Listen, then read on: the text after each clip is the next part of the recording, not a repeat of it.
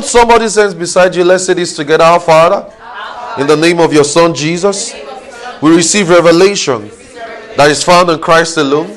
There is no confusion, there is no contradictions in this atmosphere. Everyone can behold you as we see ourselves in you. Your name alone is glorified as we are edified. Amen. All right. Let there be light. Let's study that this morning. Let there be light. Amen. Let there be light. Let's see if we can finish it today. We've been on it since um, for quite a while, but let's see if we can finish it today. If not, we'll finish it finally next week. How many of you have been blessed so far? Of you have been blessed so far with the series? Let there be light. All right, Genesis 1, verse 1. It says, In the beginning, God created the heaven and the earth, and the earth was without form and void, and darkness was upon the face of the deep, and the Spirit of God moved upon the face of the waters. And God said, Let there be light.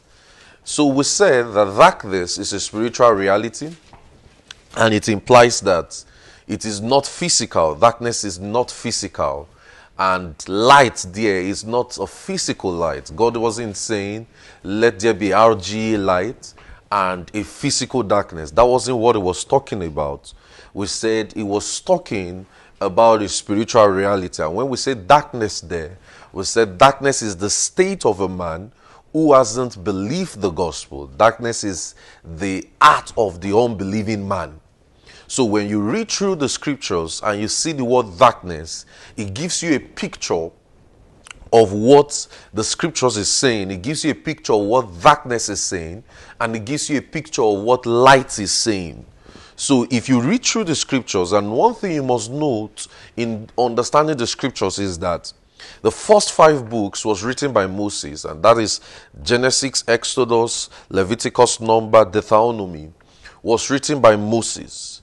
And every other writer of the scriptures built from his writing because he is the establishment of the writings of the scriptures. Because it is from his vocabularies we have the word heaven. It is from his vocabularies we have the word earth. It is from his vocabularies we have the word morning, day, evening. It is from his vocabulary we have the word darkness, light. It's from his vocabulary we have the word covenant, promise. It's from his vocabulary we have the word garden of Eden, tree of the knowledge of good and evil, um, tree of the knowledge of uh, good and evil, and the tree of the um, tree of life. It is from his vocabulary we have um, Abraham, Isaac, Jacob. It's from his vocabulary we have Cain, Cain Abel, God created this, Sabbath day, rest. It is from his vocabulary. So that means if you don't understand how he used those words, you can't understand how he used the words in the scriptures. Are you getting what I'm saying? So that shows if you don't understand how Moses used the word in the scriptures, that is, like I told you now, we are building from his vocabularies. His vocabulary is like he was the one who told us God created the firmament, God created the sun, God created the moon, God created man, God created woman. If you don't even understand the essence of man in his writings, you will miss the entire context of man in the scriptures. Because it's like saying, like it's like saying um, what they taught you in elementary school, they taught you in elementary school that two plus two is four right? And when you get into um, when you get into middle school, they're going to expand it further and give you algebra, right? So two plus two now start expanding. The number one plus one is equal to two, two plus two. They now start expanding so many things. And the one I hate most, especially when you start doing further mathematics, is um, if x is equal to y, find x. What's the meaning of that statement? All the people that do maths in this in this world, I feel like they are doing a demonic a demonic cause. Why was the meaning of if x is equal to y, y is equal to z, find x? What's my business with x?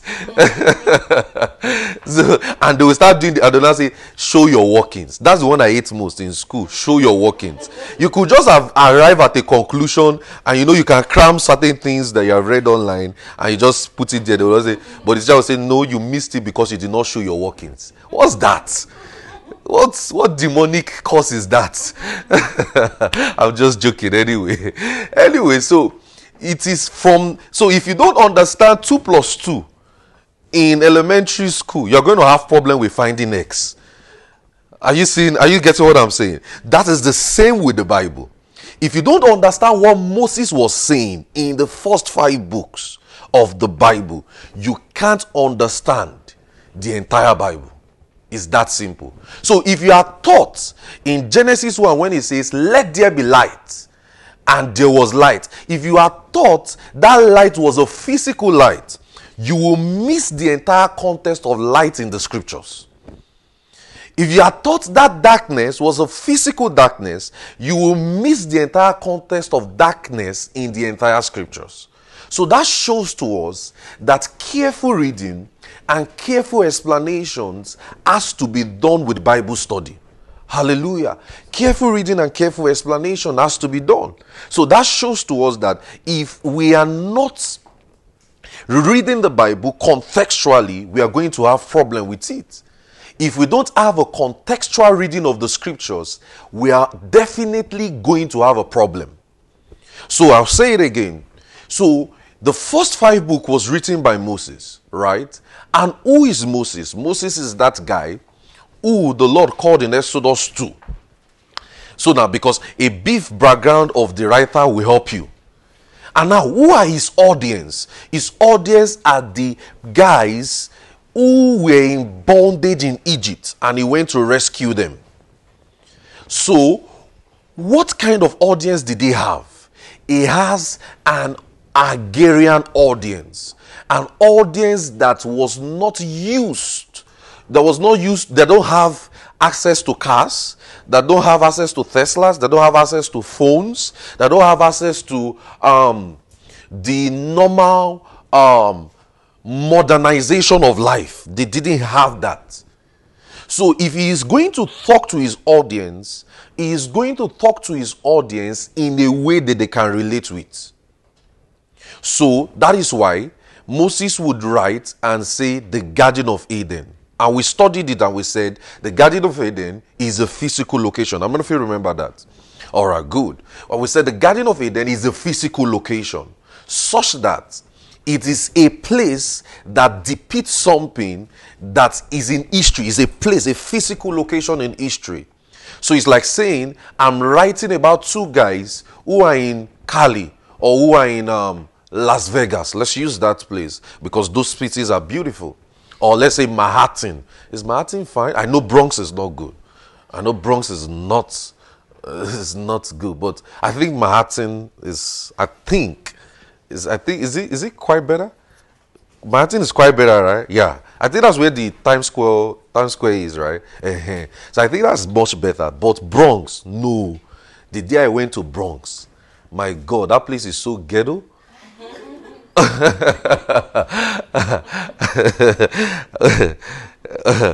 Amen. I don't I don't want to let's just let's just leave it that, that way. So now he's writing about two guys in those cities, and he's telling us what they did, how they disobeyed God's voice. Remember, we explained the voice, right? And it doesn't make sense, the voice. How many of us understood the voice? All right, good. Now, we explained God's voice and we said that God's voice is that voice that when we hear at the gospel, at the time we believe the gospel, that voice saves a man. That is why you hear all throughout the scriptures if you hearken to my voice. So that means if you have not heard Moses, if you hear anything called voice in other books of the Bible, you are going to miss it. Are you seeing what I'm saying now? So if you don't understand the tree of the knowledge of good and evil, if you don't understand what covenant means, what promise means, what um, Even the serpent means, you know, a lot of people brought up a theology and said that snakes used to walk before, they used to talk before, and um, um, the the God now made them start to crawl. That's that's that's the bad a bad way of interpreting the scriptures. Very bad. It's simply an imagery. It's a figure of speech, an imagery. So when he says the serpent was more subtle than the, the, in the beast, it's more subtle in the field than any other beast. He's just saying it's just an imagery of the devil. That's why you will see in Revelations 12 verse 9. Look at Revelations 12 verse 9 quickly. Revelations 12 verse 9. Revelations 12 verse 9. Let's look at what is I described the serpent. Revelations 12 verse 9. Are you there? Revelations 12 verse 9. Is everybody there? It says, and that and the great dragon is everybody there? I'll wait for you. Revelations 12, verse 9. It says, And the great dragon was cast out. Look at what it says. That old what? Serpent called what? The devil. So he used the word serpent to describe Genesis event. That old serpent called the devil. So now, can you say that serpent who deceived um, Adam and Eve in the garden, can you see is the devil, right? Because, but it was described how? As serpents to his audience. That is how his audience will relate with it. Don't forget, I said they are agrarian in nature. They are agricultural in nature. All they do is farming, planting, all of those things. So that's why you will see, you will keep seeing the word seed. If you thought the word seed means normal grape seed or fruit seed, you will miss it. That's look at in Genesis 3 verse 15. He used the word seed. Genesis 3:15. He says, "I will put enmity between thee and the woman, and between thy seed and what? As seed. Now, does it mean a physical grape seed? No. Or a physical fruit seed? No. It's talking about a seed of a woman. That is, whatever child comes from a woman. So that is what Adam is using, or Moses is using to describe seed. So that means if you have missed the description of seed in Genesis, you will keep thinking seed is your normal grape seed or orange seed. Are you getting what I'm saying? That is wrong. So you must see how the Bible is written in context. Hallelujah. So that will help our understanding. So we said Moses was writing to his audience. So you and I will sit down in Moses' audience. I will sit down like Moses' audience to understand the scriptures. So, background setting, historical setting of scriptures, or understanding of scriptures matters. Because you have to understand who is the writer writing to. It's just like if I write a letter now and I'm writing to um I'm writing to um, Sister Joy here, and I tell you, Sister Joy, you know, we're going to talk about it later. And that's the only thing I wrote in the letter. You know, if you read the letter, you are not going to understand what the meaning of the it we are going to talk about means. You will have to read previous letters that we've written, right? To understand what I'm saying. Are you seeing it? So it means you have to do a study of context. So that is exactly how the scripture is.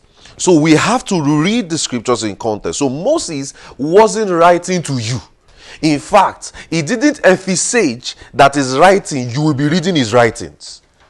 He wrote his writings to the guys that are going to the promised land so that they don't forget all he has taught them. That was why he wrote. That see you guys, these things I have said, all these things I have taught you, take it and keep it with you as you enter the promised land. That was why he wrote. And today, you and I is reading what he has written since. You know, if he if he imagines that there will be a day where we'll be driving cars, you know, he would not have imagined it.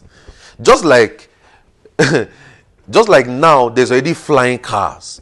I saw I saw something on on Instagram this past week that in Dubai now you can book an Uber for a flying car that they will just land on your on your on the top of your roof and you come down.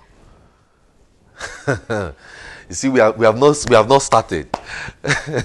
so imagine what the world is going to look like in the next couple of 50 years to come. Just imagine.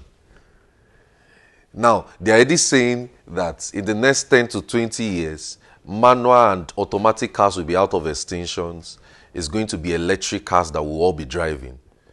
Now, that will mean that in the next 50 years, you don't even know what might happen. Maybe it's going to be that we'll just say, um, you are, I'll just appear there. We'll just have one technology that will just appear, take me there. Like, we'll just appear. Just, you just have to mention it. You are, I'm just there. you know, you can't imagine. That's how the world is growing. Do you get it? Now, when I when I was growing up, I never imagined there would be a day that I would be using a phone called iPhone. The phone we used, in fact, when hmm, when phone first got to so I came from Nigeria, right? When phone GSM first got to Nigeria, it was gold. Like if your family have phone, like you are like a king. I'm not joking, no. And it was very expensive. So my my mother and my dad used to put it in a box, like nobody must touch this thing. Like so, anytime my, my mother finished calling, my mother would put it inside the box and close it. I don't know if get what I'm saying. But today, even a child can operate an iPad. Imagine. Now imagine what will be in the next couple of hundred years to come. Probably they will just, if in fact maybe it's in their vision, they'll just close their eyes and they will be. you I can tell. If if you watch all these Marvel movies, you will see that the next wave of technology is such that you can put something on your hand and like this you'll be doing a video call with someone. You just touch something like this, and the person you want to call will appear to you on the on the hair. Now, that is the kind of world we are in. Now, Moses will not have envisaged that. So when he was writing, his mind cannot travel that far to think that we'll be using iPhone today. You know, now if we want to explain now, we want we will explain with iPhones, Teslas, Camry, you know, relatable stuffs, right? That was the same thing with Moses. He related his writings with relatable stuffs in their day serpent, firmament, heaven, earth, mountain, seeds. Are you seeing it? Trees, garden, the things they were able to relate with. Garden, promise, Sabbath, relatable stuffs. Are you getting what I'm saying? So that was how it was written. Are you seeing? So that shows that you can't just go to the Bible now. Just like how you know people that use all this that have special day for every month and say the 12th day means um 12 months means order. One, beginning. Two, grace. No, two is I don't know. Three is Trinity. Five, I shall know five is grace. Six, seven is perfection. Eight is new beginning. Nine is, I don't know. Ten is double grace. Eleven is, ah, you people that went to church, tell me now. what is eleven? Eleven tower miracle. so now, but wait, though. The Bible, they will, you will read in the 17th month. Why did you not name 17th month? That's to let you know they didn't use the normal calendar, Gregorian calendar that we used. You read in the 17th month of the 18th day. We don't have 17th month in our today. We only have 12 months. So that's to let you know if you are trying to determine a month from the scriptures, you are making an error because they didn't use the normal Gregorian calendar that we are using. They use what is called the Jewish calendar at their time. And their own days were longer. It wasn't 365 days. Just like you can, even in Ethiopia today, Ethiopia is still in 2015 today. I mean, they just, I think they just clock, they just entered 2016, maybe like some months ago. so they have not even experienced COVID 19. Or if they have COVID 19, they will call it COVID 14 or COVID COVID 12. now, that's their own world. Are you getting what I'm saying? So, if you want to use the word of the Bible to relate with your own word, is a two different thing. So, what's the role of a Bible preacher? The role of a Bible preacher is to help you understand the scriptures and how it applies to your world. Does it make sense? The role of a Bible preacher is to explain the Bible for you in context and help you see how it is applicable to your own world. That's the role of a Bible preacher. To help you see the Bible, explain it in context, show you precept by precept, line upon line, contextual reading of it, and make it and make you see how it is applicable in today's world. That is the role of a Bible preacher. So, if you have missed it in the first five books, you are going to definitely have a problem reading on. And we were doing something last week. We were trying to study the God of Abraham, Isaac, and Jacob. Let's go to Exodus 3, verse 15. Let's just do this quickly. Amen.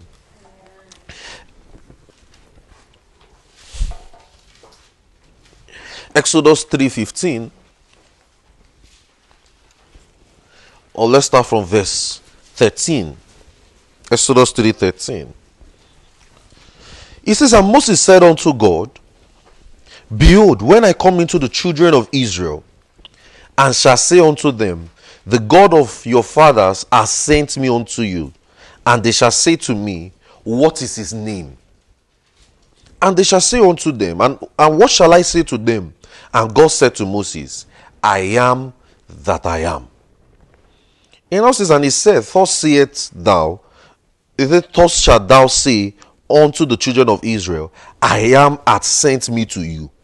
And God said, Moreover, unto Moses, that thou shalt say unto the children of Israel, The Lord God of your fathers, the God of Abraham, the God of Isaac, the God of Jacob, has sent me to you. He now says, This is my name forever, and this is my memorial unto all generations.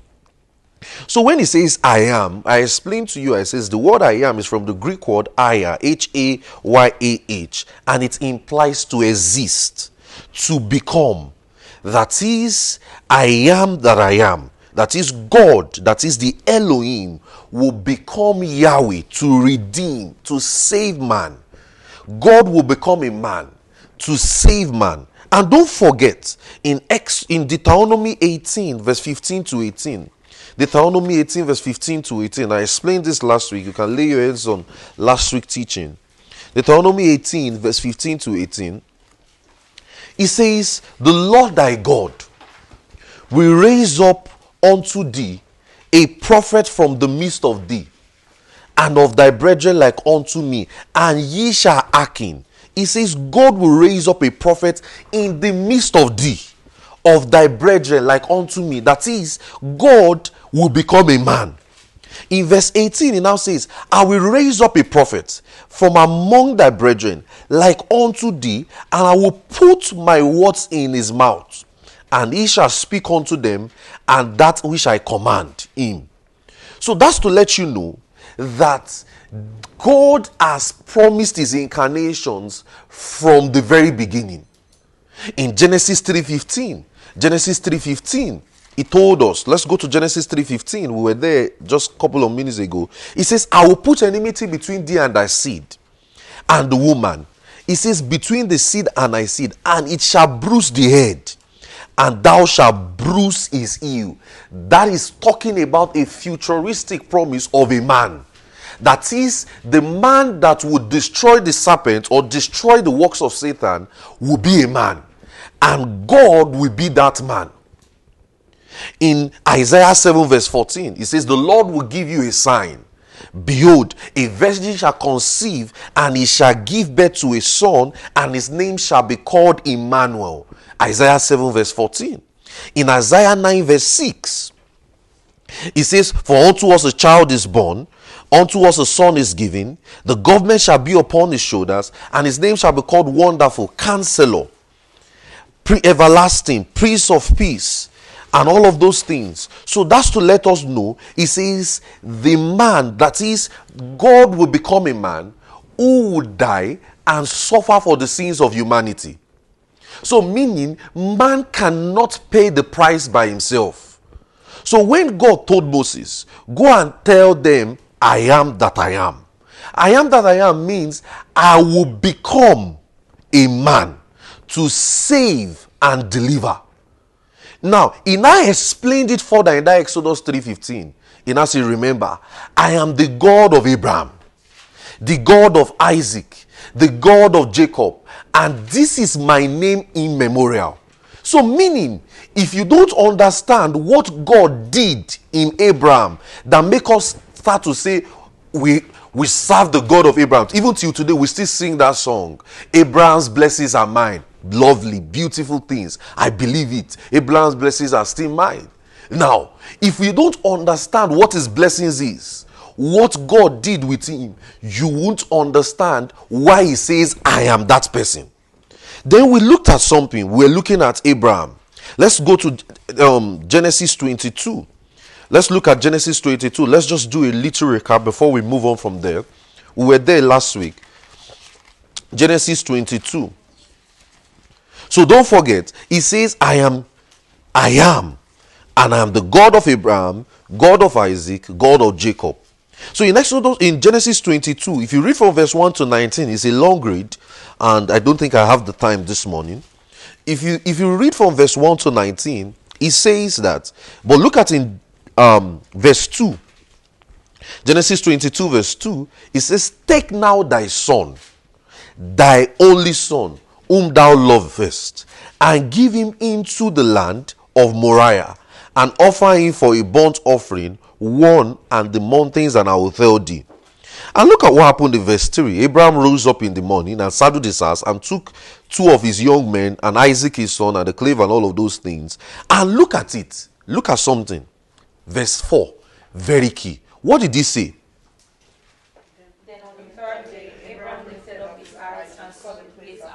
Now, he used the motive of third day. Now, if I were you, what will you be thinking?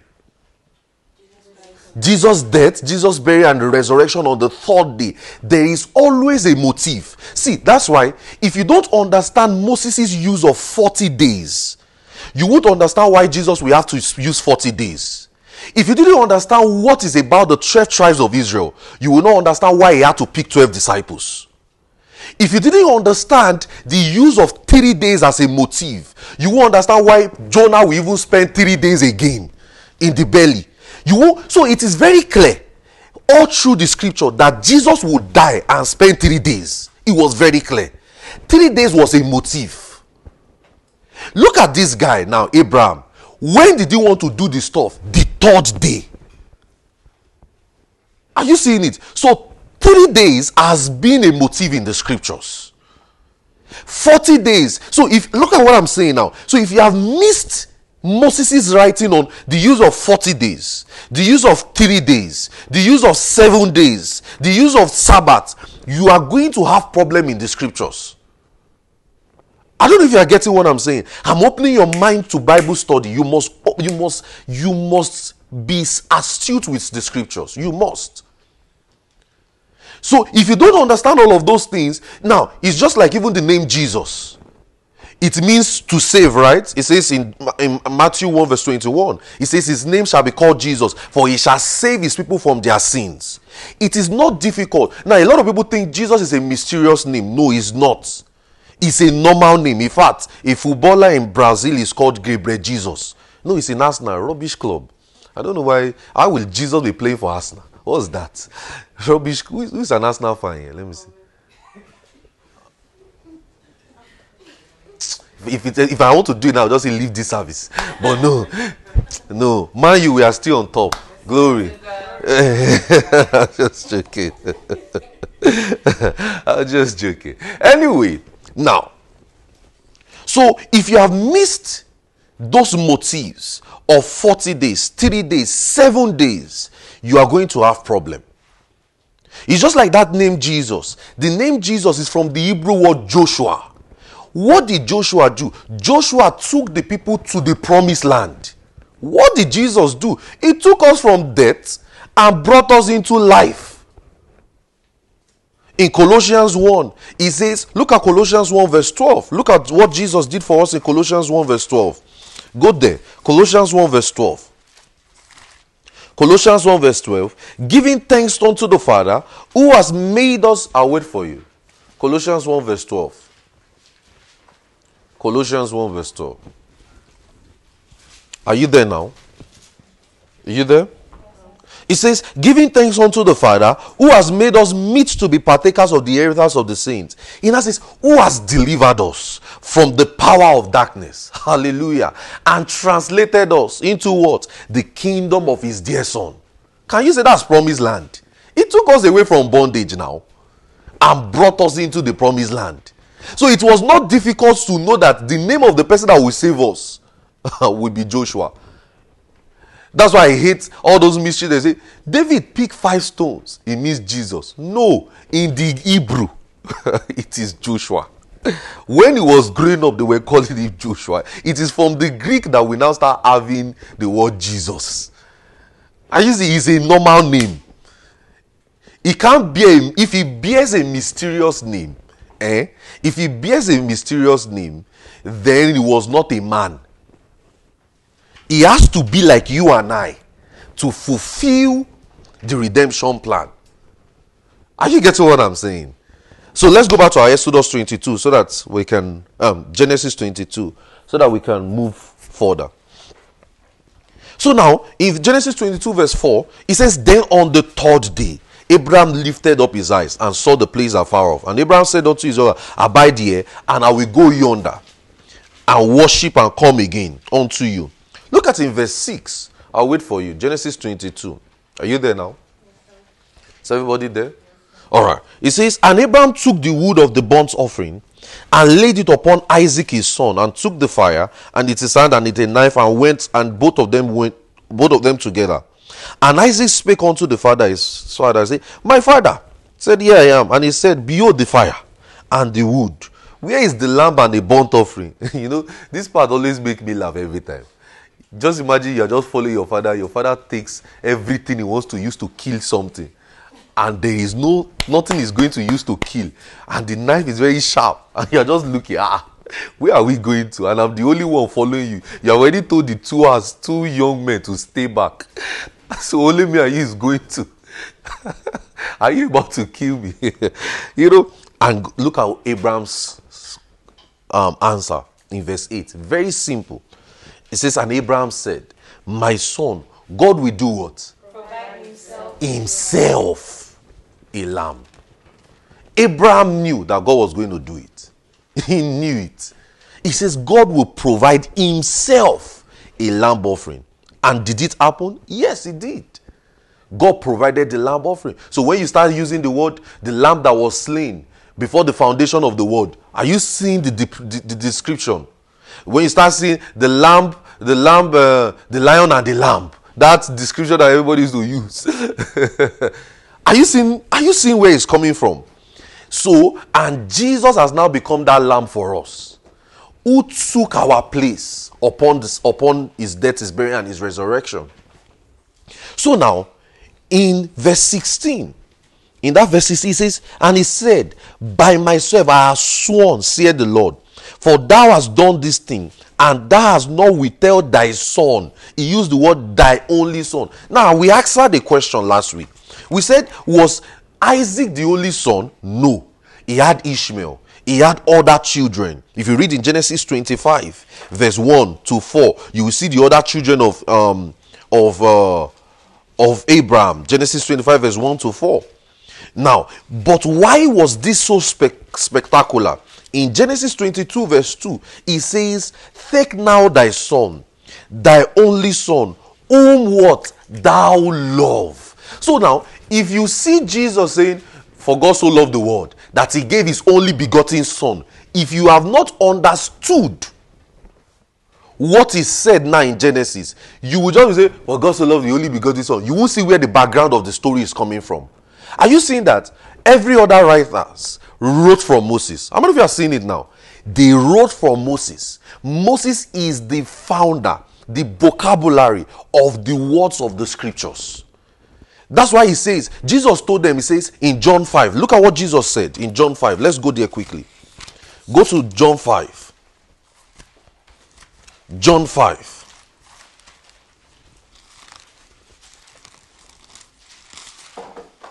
Are you there?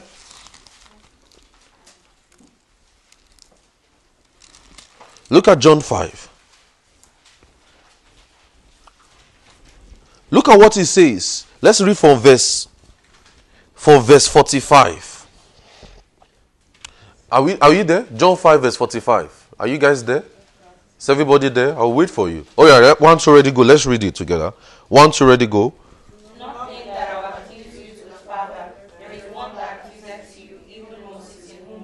Verse 46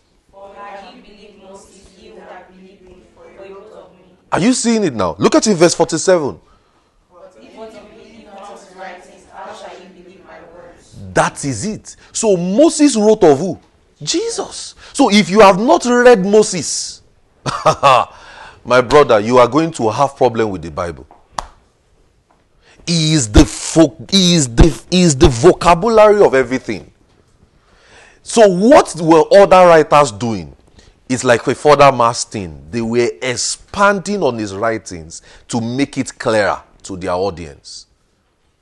So, what am I doing today? I am still preaching the same sermon that Moses preached, that Jesus preached, that Paul preached, that Peter preached, that even Isaiah preached, David preached. I'm still preaching the same thing, only with a different audience. So, that is why, as a preacher, your gospel must be consistent with the gospel of other people in the scriptures. Once you see a preacher preach anything not consistent with the entire book, he is wrong. I must still be in the same stead like Paul teaching. I must still be in the same stead. Look at what Jesus said. He said, if you have not read Moses, you can't even understand what I'm even saying. Jesus is referring them back to Moses' writings. I thought he is Jesus. He should be saying his own thing. No. No. Everything Jesus said, including his temptation, when he was in temptation, he was still quoting Moses, the scriptures. Are you getting what I'm saying? So that's to tell you every preacher must align at a point. I must be consistent with what Moses taught. I must be consistent with what Joshua taught. I must be consistent with what David taught, with what Isaiah taught, Daniel, all the prophets, even Paul, Peter, John. I must be consistent with what they taught, only just with a different audience. So we saw darkness in Genesis 1. We've walked through all the scriptures of darkness, right? And we said we've gone through John 8, verse 12. We've gone through Ephesians. We've gone through all the writers. And we are still going to go through more. And all of them were saying the same thing. How many of you are seeing this? All of them were saying. So once you see, now, are you seeing how to see a sound doctrine? How many of you are seeing it now? How many of you are seeing it? Let me see your hands. So once a preacher is not consistent with the writings of the scripture, is about to lead you into error. Once you see that what he is saying, what the scripture is saying, is that what Moses said? Is that what all the writers of the scripture said? Is that what ev- oh, the Bible is talking about? If that's not what he is saying, he's about to lead you wrong. So we must still preach the same thing only with a clarity. Does it make sense? So that was what other writers were doing. They were only expanding on it because of their audience. Hope you know the way I'm teaching now is going to be different in if I'm teaching a children class. I don't know if you know what I'm talking about because I don't expect their minds to be that opened. So I'm going to talk in a mind and in a way that we understand, right? So that will mean that I'm saying the same thing, but my audience has changed. Are you seeing what I'm saying? So that will mean that as the world expands, also, different things going on with the world and all of those things, what is going to happen? The world will change, but the gospel must still be the same. So when he says, I am the God of Abraham, the God of Isaac, the God of Jacob, he was saying the God of promise. So, and I explained to you when he told them, Your only son, he was saying, he was applying the imageries that prefigures God's promise. So, in other words, Abraham prophesied what Moses explained to the children of Israel that God will offer his only son. So, if you have seen how Moses or how Abraham or how Moses explained Abraham explaining or wanting to give his only son as a sacrifice, you would have started seeing a picture that someday God is going to give his son as the sacrifice. That's why you read that popular scripture for God so loved the world that he gave his only begotten son. So if you have not read it in Abraham, you will understand it. So that's why he called the place Jehovah Jireh. And what did we say Jehovah Jireh means? It means the God that provides. The God that provides. And we said the birth of Ishmael was a figurative expression of man's effort outside God's promise. The birth of Ishmael, Ishmael wasn't a bad child. No. It was just that he wanted, most Abraham wanted something fast. He wanted to use his effort to do it. And that's what many of us are like today. We don't want to wait for God's promise. Let's say God has told you this is going to happen. You want a faster means. You want something, you want it to go to come out very fast. That was what Abraham did. So Abraham took the housemaid effort and gave birth to a child. Are you seeing it? So that's to tell you that if you have missed it in Genesis, if you have missed it in the first five books, you are going to miss it in the entire Bible.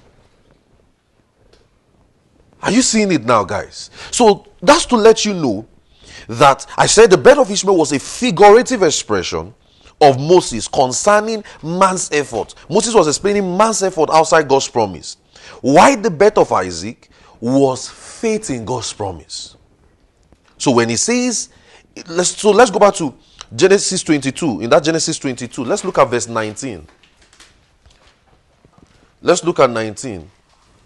Verse 19 now. He says, So Abraham returned into his young men, and they rose up and went together to Beersheba. And Abraham dwelt in Beersheba. So, in essence, Abraham taught and prophesied concerning God's offering up his only son to die to save humanity from bondage, sin, and he will be raised up from the dead, and all of those things. And that is to say that Abraham prophesied about the death, the burial, the resurrection of the only Son of God.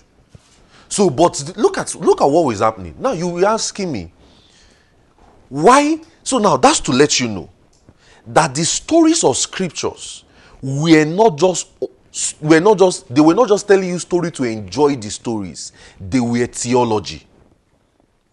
The stories of scriptures are theology. Now let me tell you the truth. Do you know that more than the stories that they told us in scripture happened in their world? How many of you know that everything that happened in the scripture is not what happened in their world? It was just unpicked that's why till tomorrow everybody is still having issues with who is the wife of cain? Who is the wife of cain? That's not your business That's not your business. Who is the wife? If it is only Cain and Abel that is in the world, no, they were only walking you through a perspective. Moses was just intelligent with his perspective of scriptures. He was walking you through the seed of the woman will bruise the head of serpent. That's why you see stuff like, and this begat this, this begat this, this begat this. The genealogy ended in Christ. That's why you will see in Matthew 1, they gave us that same genealogy again. This begat this. They now say he begat Joseph and he now begat Jesus. So that shows if you have not read Genesis 3:15 that says the seed of the woman will bruise the heel of serpent. You will understand what that begat, begat, begat, begat, begat, begat means in the scriptures. How many of you are getting it to this point? Let me see your hands. So that's to tell you that the stories that they gave us in scriptures are theology the study of God. So they will unpick stories and tell you. So they will tell you Noah. Why? Theology. They will show you Enoch. Enoch walk with God. Theology. They will show you Abraham. Abraham is not the only guy in that world, but they were walking us through a theology, meaning that there was a day Abraham walked with God and saw these experiences happen. So that's to tell you, man eh, is God's way of fulfilling His promise. Let me tell you, I always tell you, I always tell you this in church. If you know how to receive from man, you are receiving from God. God has not done anything on this earth outside man. He has not. Even when he had to come down, he came as a man. So that's to let you know if you want to receive from God, you will learn to receive from men. If you want to hear from even God, you have to know how to hear men. That is how God works. And that is how He has always worked. He has always worked with man. That is why He said His name is the God of Abraham, Isaac, and Jacob. I have worked with men, so I'm going to work with more. So when you see God using men today, that's why I tell you never speak against who God is using. Never. Don't join the social media and the world to speak that against any preacher. Don't do it. Are you hearing what I'm saying? Are you hearing what I'm saying? Don't do it. The men he has always used were never perfect. Abraham, you know Abraham's story very well. Abraham lied. Abraham had um, concubine with his with his housemaid. Look at Noah. Noah was a drunkard. Look at David. You know David's story. I don't have to expose him. Bathsheba. You know his story very well. But look at how God worked, right? That same Bathsheba was what gave birth to Solomon. I thought, I thought it should be, I thought, I thought it should be that that Bathsheba would not give birth. But do you know who did not give birth? His own wife, Michal, who dishonored him. Who said, You are just dancing naked. What you, why are you dancing naked before your king? What is? Um, and David replied and said, I'm dancing before your father. Like a Nigerian person will say it. and that's the only person that did not give birth in scripture because she dishonored who God was using. Samuel was not perfect. Eli, look at his children, Hophni and Phineas. You can list all of them. Peter, you saw his weaknesses. He denied Jesus. Paul, a murderer. I thought if God wants to use somebody, he shouldn't use a murderer. So no man has been perfect in the scripture, and God worked with them ever still. In fact, He likes their imperfection.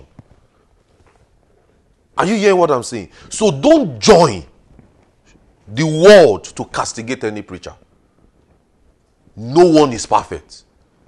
And the man that he has chosen to use is not perfect. The only perfect one is himself. That's why he came to do the work. That's why he came as a man. Are you getting what I'm saying here? Are you getting what I'm saying? So, if you want to understand who God is, you have to read the stories of men. Every I've always told you, everything you are reading in the Bible, you are reading the stories of men. Abraham, Adam, Eve, Abraham, everything, stories of men. You are not reading extra terrestrial stories. No. You are reading a story of how he has worked with men in time past. So that shows he is going to do the same again. Hallelujah. Hallelujah. So that's to let you know. So when he says in Deuteronomy 30, verse 12, Deuteronomy 30, verse 12. So you must be a man of honor, right? Somebody that honors who God is using. Deuteronomy 30, verse 12. It is not in heaven that thou shouldest say, Who shall go up for us to heaven? And who shall bring it down for us, that we may hear it? Neither is he beyond the sea that thou shouldest say, Who shall go over for over the sea for us and bring it down? In Acts in verse 14. But the word is nigh thee, even in thy mouth and in thy heart, that thou mayest do it. So, what was Moses teaching? Moses was teaching that God Himself will provide a lamb, In other words, Moses was teaching them events in history. So what was Moses doing? Moses unpicked events. So now, how so how did Moses know all this story? Remember, Moses was born in Exodus 2. I don't know if you remember. He told us about his birth in Exodus 2.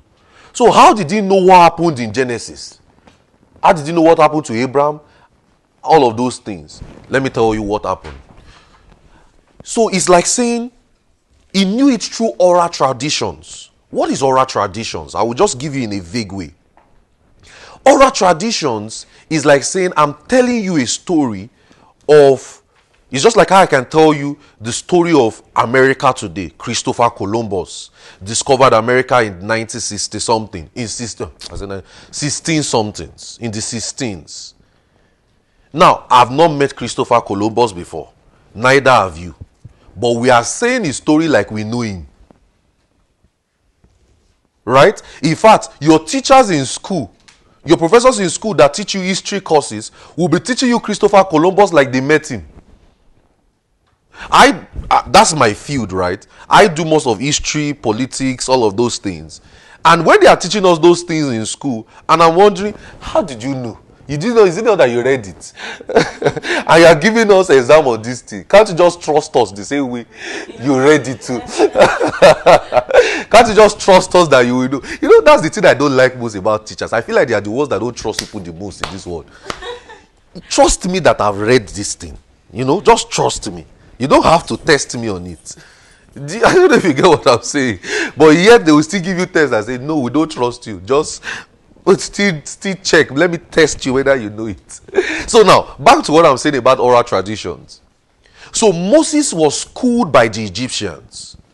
Now, and that was a story. So stories were circulating in Egypt those times. They were teaching them what has happened in four times, their fathers, what happened. Just like I can tell you the history of my town, like I like I knew it. But how did I know it? My father sat me down one evening and told me the story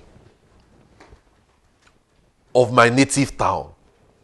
Just the same way in your family, they will tell you your great great great great great, great something did this, so this is why your name has changed. I mean, if you add a cost to change surname. I'm not talking about marriage now, but in your family, you have had a cost to change your last name. How many of you? Let me see. Okay, one person, just one, two, okay, three. Now, now they told you the story of what was your previous name, and now that it is this your previous name. Are you seeing it? Now, now if you want to tell your children, you will tell your children, see, this has not always been our last name. Oh. They told me that this is it. So you know what Moses did?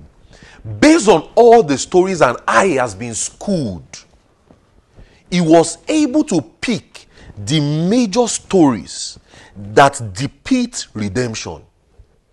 So that's why you can't use the Bible as a book of history. A lot of people used to say, We want to know when God created the earth from the Bible. That is not where you will find it. Go and do research. Archaeologists will tell you there are mountains that dates back a million years. I wonder if you are taking anthropology classes here. And they told you all of those things that mountains, some mountains, some rock are dated to hundred, a hundred or million years ago. Then you'll be wondering, but they said the Bible is about 6,000 years. That's to let you know that you can't use the Bible for that study. Are you getting what I'm saying? Because now you know we are studying in the beginning, God created heaven and earth. We are still going to get there. Maybe in Bible, not maybe not in this one to let you see that that was not there was no that was not what moses was saying. Now you know we've said let there be light. Darkness now is not physical. Are you seeing it now? So that's to let you know he picked his stories to show you redemption. To show you how that god would die and become a man. Are you seeing it? So his stories were deliberate so that's why you'll be wondering, okay, why did he pick Adam and Eve? Was it just only Adam and Eve in the world? Was it just um was it well who did Cain marry? Who did, no.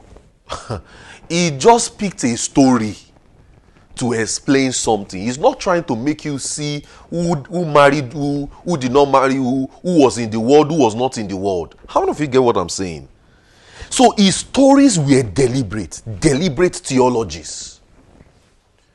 So that's why you can pick the Bible and say this is a study of God. So he picked his stories to depict something. So that's why it seems like there is a consistent motive in the scripture. There is an intertextual corroborations such that this will relate with this, this will relate with this, this will relate with this. It seems like everything has that. How many of you get what I'm saying? As that intertextual thing is because they were leading you to a journey. That the Son of Man will die for the sins of man and save man from death bondage, darkness. Are you getting what I'm saying? So you're seeing how Moses wrote, right? So because that's why he gave you his own birth story in Exodus 2.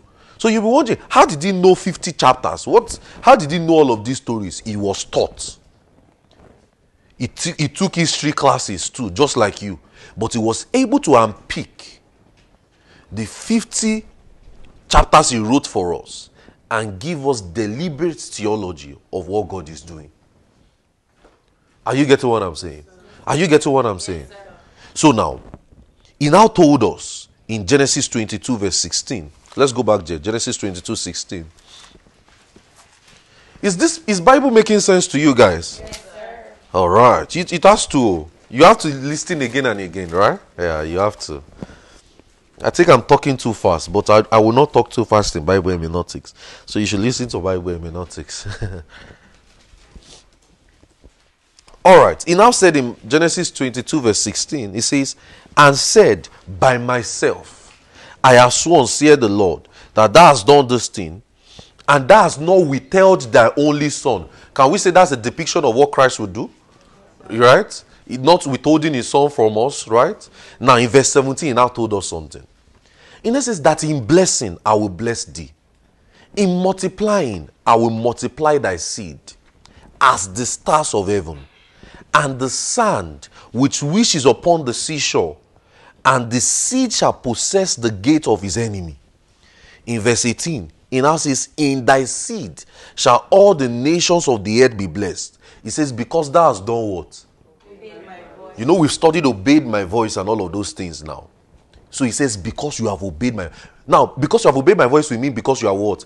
Believe the gospel. Are you seeing it now? Now, so you know, you know, we've explained obey my voice. I'm not sure we're there when we're when we're doing that study of obedience to his voice. All right. So now, he says, so now that means the one to die to save from sin is not Isaac, rather is the only son of God, and we know that. And that says, in thy seed. This will not be in reference to Isaac also. It will mean in reference to the Son of God. So that is the Messiah, the one who would come, who will be a prophet among the Jews and all of those things. So that is to let us know that in this, in the Messiah, the humanity will come from the lineage of Abraham. So that's why when you keep reading Abraham's blessings are mine, you keep seeing your father's Abraham in the scriptures. You are understanding what he's saying. Then look at something. He taught the children, Moses was teaching the children of Israel concerning his death, burial, and resurrection as the only son of God. Then he now says, I will multiply thy seeds. Very key emphasis.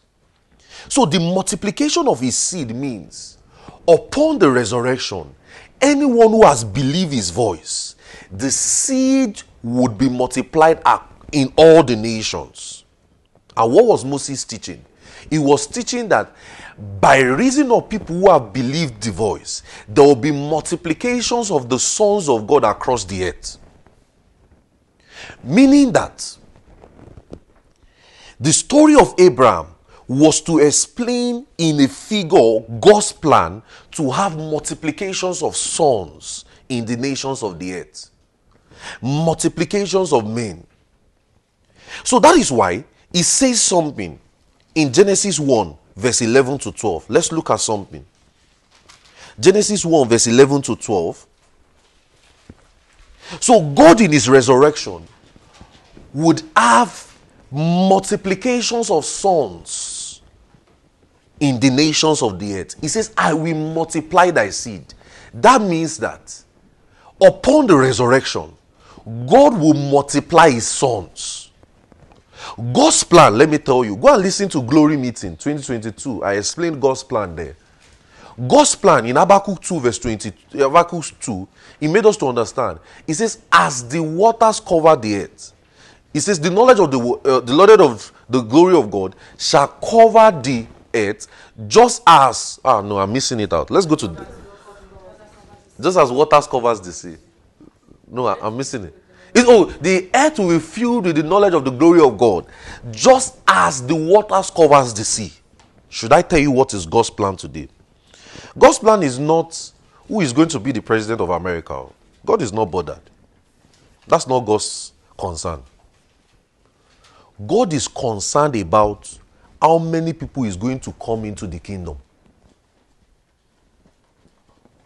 That's not his problem. We're going to study something very soon. We're going to start a, a series very soon. Maybe, maybe this, maybe towards the end of this month or next month. God and racism.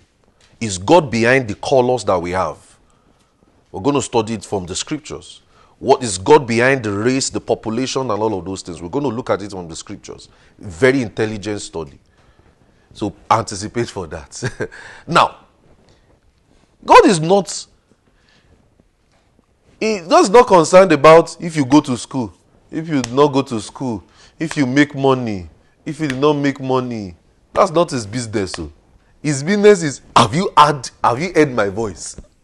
Have you believed the gospel? Okay, you have believed. Good. Welcome home. That's God's concern. That's God's concern. He says in Genesis 1, verse 11, He says, And God said, Let the earth bring forth grass, the herb yielding seed, the fruit yielding fruit after his kind, whose seed is in itself upon the earth, and it was so in verse 12, not in this series, but I'm going to explain these two texts to you, but not this series.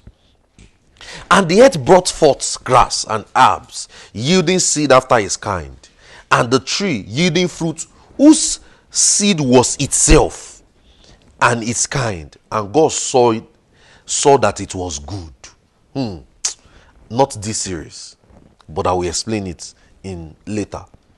It says the seed brought forth seeds and seed after his kind. Then he now says in verse 26. Look at Genesis 1:26. This is where I was going to. He says, And God said, Let us make man in our own image. A lot of you have been thinking, Ah, you are in the image of God. No, you are not in the image of God. You are in the image of your parents. You look like your mom and your dad. So stop looking at the mirror and say, I'm in the image of God. No, you are not. Sorry to burst your bubbles. You are not the, the image of God. You are in the image of your parents. and if you give birth to your, your own child today, your child will be in your image. you know, let me not see what I want to see. And God said, Let us make man in our own image after our likeness. Anyone who has believed the gospel is now in the image. Time will fail me to explain that. But anyone who has believed the gospel is the one in the image of God. Hallelujah. You can't say an unbeliever is the image of God. You can't say an atheist is in, is the image of God. How is that possible? He is not in the image of God. He needs to be in the image. Think you get what I'm saying. So he now says, after like so that means this is for the new creation right any man who has believed the gospel who has believed the gospel is in the image of god is after his likeness and they shall have dominion over the sea over the fowl of the air over every cattle over all the earth over every creeping thing that creepeth upon the earth. In verse 27 very key. It says god created man in his own image and in the image of god he created him male and female he created them and he blessed them and said, Be fruitful, multiply, and replenish the earth, subdue it, have dominion over the fish of the sea, over the fowl of the air, and every living thing that moveth upon the earth. So it is clear that man in God's image and likeness, it is evident that the man in God's image and likeness is the only Son of God, obviously. who will suffer, who will die, and raise from the dead. So, in the resurrection, he would multiply and replenish the earth. So when he says he blessed them and said, Be fruitful, multiply. This blessing, let me tell you, any man who has believed the gospel is blessed. He is to multiply, he is to replenish the earth. And how is he going to do it? By the preaching of the gospel. He would multiply, he will replenish the earth, and there will be multiplications of his seed. Let me tell you how God wants to replenish the earth and multiply in the earth. Our multiplication in the earth is not that we should keep giving birth to children. No. That is not his plan. His plan is that every man multiplied on the earth would believe the gospel. That is God's plan. His plan is not go and be giving birth to children. No. no. His plan is that in the multiplication of the seed, there would be that resurrection. That means the resurrection will birth multiplications. That is why, after the resurrection, he told them, Go and preach the gospel. In Mark 16, Matthew 28, to every creature. He that believeth and that was the only promise, he, only commandment he gave them. We even call it the Great Commission. And what happened on the day of Pentecost? 3,000 men were saved. Multiplication started. What happened again? 5,000 men. What happened again in Acts 6? It says the numbers of the disciples were multiplied. So if you have missed multiplication in Genesis, you will not understand that multiplied in Acts 6. It says, Now the numbers of the disciples are multiplied. In Acts, in Luke 24, it says, They went everywhere preaching the gospel, for God was with them. That's, I'm sorry, that's uh, Mark 16, sorry, 20. They went everywhere preaching. That is how God wants to replenish the earth. That is how He wants to fill the earth. That is how He wants to multiply the earth. So it is clear to us that upon the resurrection, God will multiply Himself. He's going to multiply Himself. So that is why you and I can now stand in His stead and preach. And He says, Whosoever sins you retain in John 20, it shall be retained. You now have the power. Look at John 20. Let's go there. John 20. John 20. Look at John 20, verse 22. This was after the resurrection. John 20, 22. Is this making sense to you? Is this making sense to you? So that shows to us. Look at John 20 before we go there. Get there. John 20, verse 22. And he said unto them, and he breathed on them, and he said, on, and he said unto them, Receive ye the Holy Ghost. In verse 23, now says, Let's read it together. Want to ready go. Since you remit. Who is doing it? You. And how would you do it? By the preaching of the gospel. Meaning, when you preach and men receive you, their sins are forgiven. So, a man today is the one preaching the gospel to give people uh, forgiveness of sins. My preaching is giving men forgiveness of sins.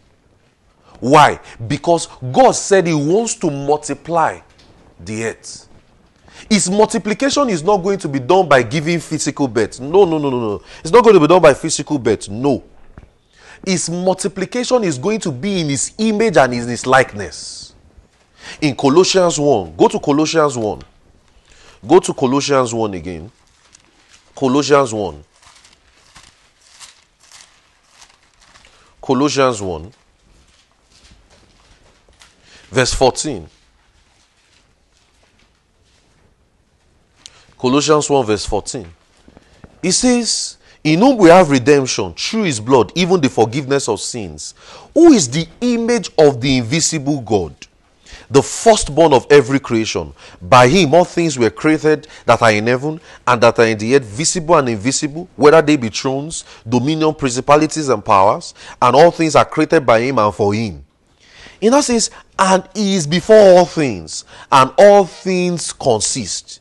In that says, he is the head of the body, the church, the beginning.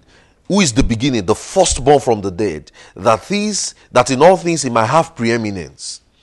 And that he might have preeminence. He now says, for he pleased the Father that he should he pleased the Father that in that in him should all fullness dwell. In verse 22, he now says that, and having made peace with the blood of the cross, by him to reconcile all things unto him. By him I say, whether there be things in it or things in heaven. But look at in verse 15. It says, Who is in the image of the invisible God, the firstborn of every creature? And this was speaking about Jesus. So when he says in Genesis 1, verse 26, he says, He created man in his own image and in his likeness. You are not in the image of God. No. You are only in the image of God when you have believed the gospel. You are in the image of your parents right now. That is why if you die and you have not believed the gospel, you can go to hell. But somebody whose spirit of God is dwelling in him cannot go there. Because he's in the image of God. So when he now says, He blessed them and said, Be fruitful, multiply. Let me tell you, that has been the instruction God has given every man. That instruction is still in our today's world. That be fruitful and multiply is not go and be giving birth. No! It means go and reproduce your kind. It says bringing seed after itself, meaning now that I've been born again, I must reproduce my kind. And my reproducing my kind will not be by physical birth, it will be by preaching the gospel. The Spirit of God will now dwell in them. So that's why in Genesis 22, when it's promised Abraham, he said, I will multiply thy seed. Remember, we read that in Genesis 22. He says, I will multiply thy seed. Now, look at something. It has been all through the scripture. Let me quickly walk you through it. Look at something that happened also with Noah. Go to Genesis 8. Look at Genesis 8 quickly. Genesis, or let's look at Genesis 9. Look at Genesis 9. It seemed like God did this with everybody. Look at Genesis 9. Are you there? Genesis 9, verse 1. So we've seen it in Genesis 1:26, right? Genesis 1:26, right? We've seen that in Genesis 1:26. How he's going to multiply the earth and all of those things, right? Yes, sir. Now, look at uh Genesis. Look at even Genesis 6, verse 1. Let's look at something before we get to Genesis 9. Genesis 6 1. It says, And it came to pass when the men began to multiply in the face of the earth, and daughters were born unto them. It says, The men were multiplied. But look at something in Genesis 9. Very key. Genesis 9, verse 1. It says, And God blessed Noah and his sons and said to them, Be fruitful, multiply, and do what? Was it telling Noah to go and give birth? No. Go and reproduce your kind. And now, what did Noah do? Noah was the one who now saved the people from from what happened. What did he do? He saved the people from from the flood. He rescued them from danger. The same way you are going to rescue people from their sins by preaching. Look at in Genesis 12. Let's look at something in Genesis 12, verse 2. Genesis 12, verse 2. Look at the very first time he had an encounter with Abraham. What did he tell Abraham? He says he should come out of his father's house in, in verse 1. In verse 2, he now says, I will make thee great. I will make thee a great nation. I will bless thee and make thy name great, and thou shalt be a blessing. And I will bless them that bless thee, curse them that curse thee, and the earth and all the families of the earth shall be blessed. Is he talking about his physical family? No. That is not what he's talking about. Now, let's go back to, let's see quickly. Now, let's look at Genesis 22, where he said it again. Let's look at Genesis 22. He said it again in verse 17. He said that in blessing, the same thing he told Noah, right? The same thing he told Adam in Genesis 1:26. In that in blessing I will bless thee. In multiplying I will multiply thy seed as the stars of the heaven, and the sands upon the seashore, and the seed shall possess the gate of thy enemies. It now says, And in thy seed shall all the nations be blessed, because thou hast what? Obeyed my voice. Now look at Genesis 26. Genesis 26. Quickly. Look at now, this is Isaac time. Now, so that you can see, when we say the God of Abraham, Isaac, and Jacob, they were the God of promises. Look at uh, uh, look at Genesis 26 very quickly. Now, this is Isaac's time. In verse 3, he says, Sojourn in this land, and I will be with thee. I will bless thee, and unto thee and unto thy seed I will give thee all these countries. I will perform the oath which I swore unto thy father. What did he tell his father? I will bless you. He now told him again in verse 4 I will make thy seed to do what? To multiply as the stars of heaven. I will give unto thy seed and all the country and all thy seed and all the nations of the earth to be what? To be blessed. He said, Because that Abraham did what? And kept my charge and kept my commandment and my statutes and my law. And Isaac dwelled there. The same thing he told Isaac. The same thing he told Abraham, he told Isaac. Now let's look at Jacob quickly. Let's go to um let's go to uh Genesis 28. Look at go to Genesis 28. Quickly. The God of Abraham, Isaac, and Jacob. So when so now look, look at this. When he told them, I will multiply thy seed, were they giving birth to a physical children? No. What's the seed? Meaning, anyone who has believed the gospel as a work. See, let me tell you, every one of you is blessed. Why? Look at even before we go there, look at Ephesians 1 quickly. Ephesians 1. Ephesians 1. You are a blessed man. Hallelujah. No one is cursed. Only an unbeliever is cursed. So no one should say you are cursed. Are you getting what I'm saying? You are blessed. Ephesians 1. Ephesians 1. Look at in verse um look at in in verse 3 ephesians 1, 1 verse 3 ephesians 1 verse 3 blessed be the god and father of our lord jesus christ who has done us who has blessed us with all spiritual blessings in the heavenly places. Our own blessing is not even natural. God has blessed us. Say i am blessed, I am blessed. You know sounding like you mean it you are blessed and it is from that blessing you are going to use to bless others your blessing is not to keep to yourself. No. Your blessing is to multiply, to increase, to have men you are reaching out to. Multiply yourself. Not physically, not physical birth. Look at in Genesis 28. Let's go back there. Let's go back to Genesis 28. Let's see what God told these guys to again. Time will fail me. I would have walked you through the entire scriptures. What he promised everybody. So, to let you see that the blessings of God are not material. No, no, no, no, they are not. Look at it, Genesis 28. Look at in verse. Look at, let's read from verse. Uh, in verse 28, verse 1, it says, And Isaac called Jacob and blessed him, and all of those things. But look at in verse 13. Genesis 28, verse 13, he says, and, the, and behold, the Lord stood above it.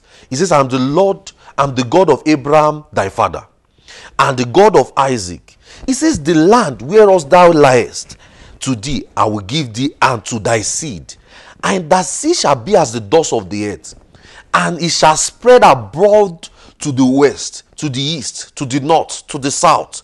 And in thee and thy seed shall all the families of the earth be what? Be blessed. In Acts in verse 15, and behold, I am with thee, and I will keep thee in all places. Is that for us today? Because you have believed the gospel. He says, I will keep thee in all places, whither thou goest, and, we, and I will bring thee again into the land, and I will not leave thee. So when he was telling us in, in, in Matthew and say, I will not leave you nor forsake you, is he making sense? That is his promise. So when he told us in Matthew 28 and say, And lo, I am with you always, even to the end of the world, is he making sense? Because that is God's promise. He has given us his spirit to multiply and replenish. So when he says thy seed, every believer, everyone who has believed the gospel, as I begin to close now, everyone who has believed the gospel must have understanding of his seed. So that shows your work is to multiply. As you have believed the gospel, you are blessed. You are not cursed. But let me tell you, what is God's blessing on your life?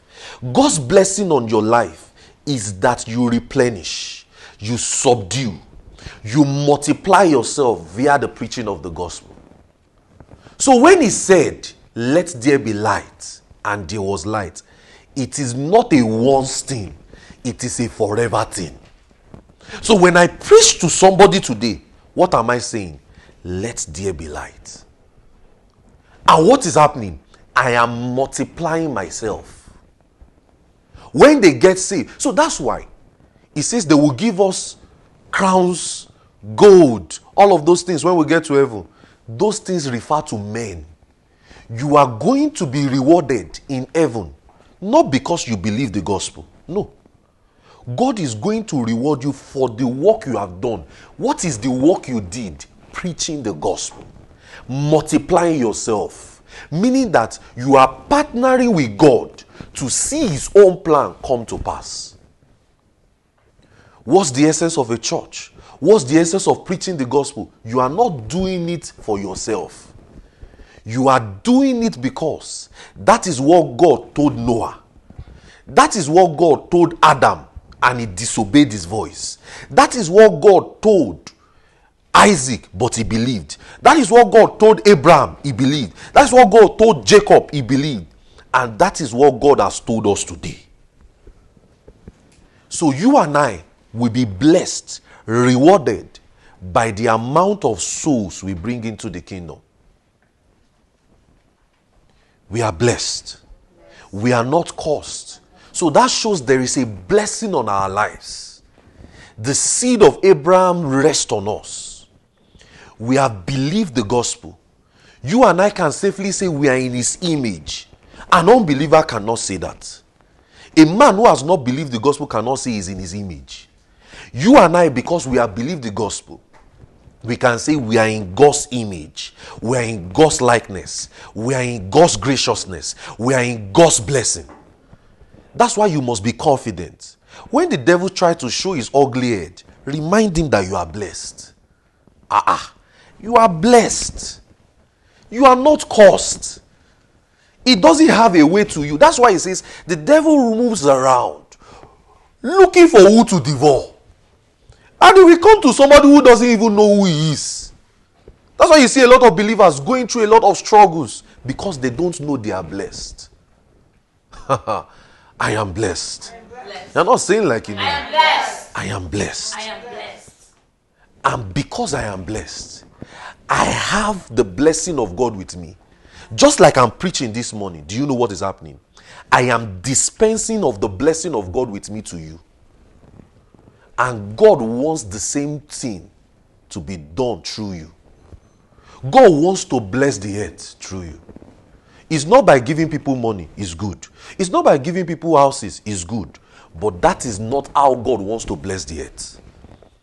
God wants to bless the earth by more men preaching the gospel. Somebody will say, Ah, when will Jesus come? Look at the world. It is not looking like it. Saudi Arabia is still a Muslim nation. There are still places that people have not even heard the gospel. The word is not coming soon anytime. Until we as Christians rise up to the task of the blessing of God on our lives to do his work. So, wherever you are in your workplace, in your campus, your friends, what's your responsibility as a blessed man? You will share the blessing, right? Because a blessed somebody who is blessed is not stingy. And that blessing is to be shared. And how do you share it? Have you believed the gospel? You preach to them. And that is the blessing of God. So as we close, in Genesis 1, verse 1 to 3, when he says, In the beginning, God created heaven and earth, and the earth was without form and void, and darkness was upon the face of the deep. He says, And the Spirit of God moved upon the face of the waters. And he says, Let there be light. And there was light. That is the promise of heaven and earth light shining out of darkness. Meaning, the Spirit of God in man, the seed bringing forth seeds after his kind, will be fulfilled in the resurrection of the Son of God.